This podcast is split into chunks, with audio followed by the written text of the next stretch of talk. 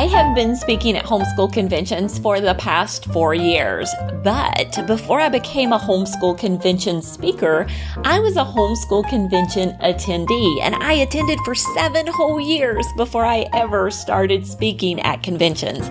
I love the homeschool convention, and today I'm going to share with you some reasons why you might want to attend one. Hi, I'm Pam Barnhill, and I have helped thousands of homeschoolers create doable systems, beat burnout, and bring more joy to their homeschool days.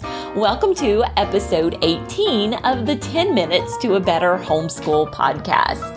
I'm so happy you're joining me. We're going to be talking about one of my very favorite things, and that is the homeschool convention. Once again this year, I will be heading out in March to speak at all 5 of the great homeschool conventions. Now, these are regional homeschool conventions. They try to spread them out a little bit across the country so that you can choose the one closest to you and travel in and really enjoy the weekend. So in March, we're going to be heading to Greenville, South Carolina, and St. Charles, Missouri, which is right outside of St. Louis. In April, we'll be in Cincinnati, Ohio.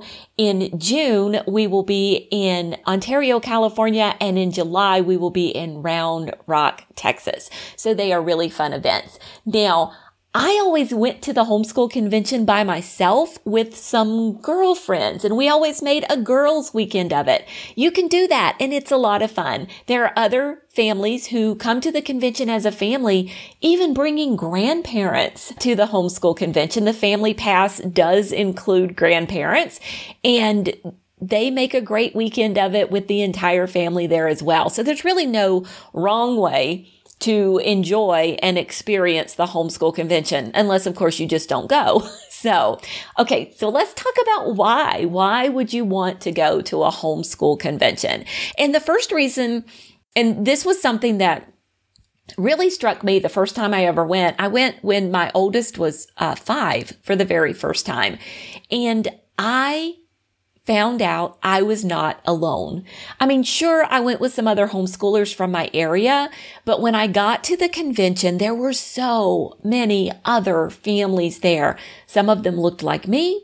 Some of them didn't look like me, but they all looked perfectly normal. They were all normal-looking families, normal people everywhere, homeschool. And that was just a wonderful thing that I really needed at that point in my homeschool journey, was that there were so many great, wonderful, normal people out here homeschooling their kids. And so I found my folks at the homeschool convention. I found the people who I could connect with. It was great. It was just absolutely fabulous. And it really brought home to me that homeschooling was something that just a lot of people do. It's rare, I think, to ever go to a single location and find that many homeschoolers all in one spot. And it does give you this little boost of, oh, you know, I can do this.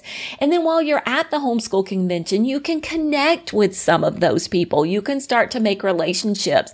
Lean over and talk to the person sitting next to you in a session. Come on into our booth. We would love to chat with you there. We spend a lot of times chatting with moms and dads at the homeschool convention. So it's a lot of fun for us, and we love making those connections. And when I go to the convention in certain areas, there are people who come back year after year. And I know when I go to certain places, oh, these are the people I'm expecting to see. And it makes it a lot of fun. Okay, so the next reason I think it's really important and fun to go to a homeschool convention is you get to talk to curriculum developers. A lot of times the people in the booth selling the curriculum is either someone who wrote the curriculum, it's the person who wrote the curriculum, or it's a mom who has used the curriculum. A lot of times companies will have parents come in that have used their curriculum for a long time and have them be representatives in the booth. This is a fabulous opportunity because I tell you, a lot of times when we're looking at printed material that we've bought, we really get into this kind of structured sense in our head that the person who wrote it intended it to only be used exactly as it was written in that book. And what I have found time and time again as I have talked to curriculum writers, curriculum developers, and their representatives who have used the curriculum is that there is so much flexibility when it comes to how to use a particular piece of curriculum. And moms there, representatives there, developers there, they give you the ideas on how you can use the curriculum differently. So if you have a child who's struggling, who struggles to finish all of a video lesson, ask, how do we do this?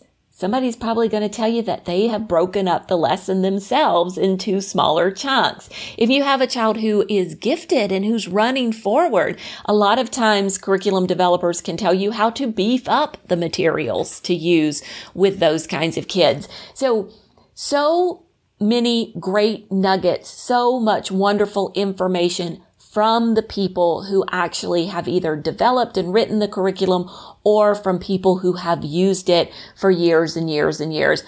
You're not going to be able to stump them. A lot of times they have an answer for just about everything. And this is really a chance you get to bend their ear and talk to them about how to make this curriculum best fit your child. And then the last reason I think a homeschool convention is a wonderful place to go is because of all the professional development that's there.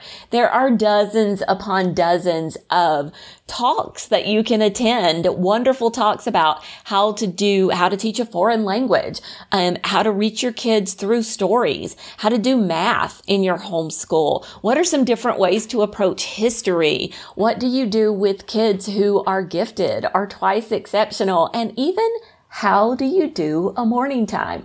All of those talks are there at the homeschool convention and so many more. And this is just a wonderful opportunity for you to go in, soak up that knowledge, and really get some fresh new ideas for your homeschool that you can then take home and implement.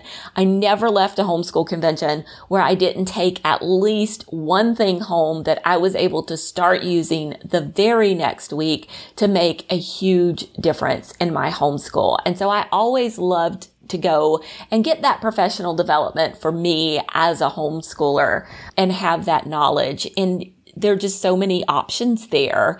There's something there for everyone. My own homeschooling styles have changed through the years, and I got a lot out of the homeschool convention when I considered myself a unit study homeschooler, when I tried my hand at unschooling, when I started to become a classical homeschooler. So I was able to get information from the same convention for each and every style of homeschooler that I was. And so there is something there for everyone. All right, so that is my information all about homeschool conventions and why you should attend one. If you would like a link to the Great Homeschool Conventions website, along with the coupon code that you can use to get a little money off your registration, come visit the show notes for this episode of the podcast. That's at pambarnhill.com/TMBH18, and we'll have all of that over for you there. Now, I will be back again next week, and next week's topic is all about homeschooling preschool. So if you have some little ones, you do not want to miss that. Until then, keep on homeschooling.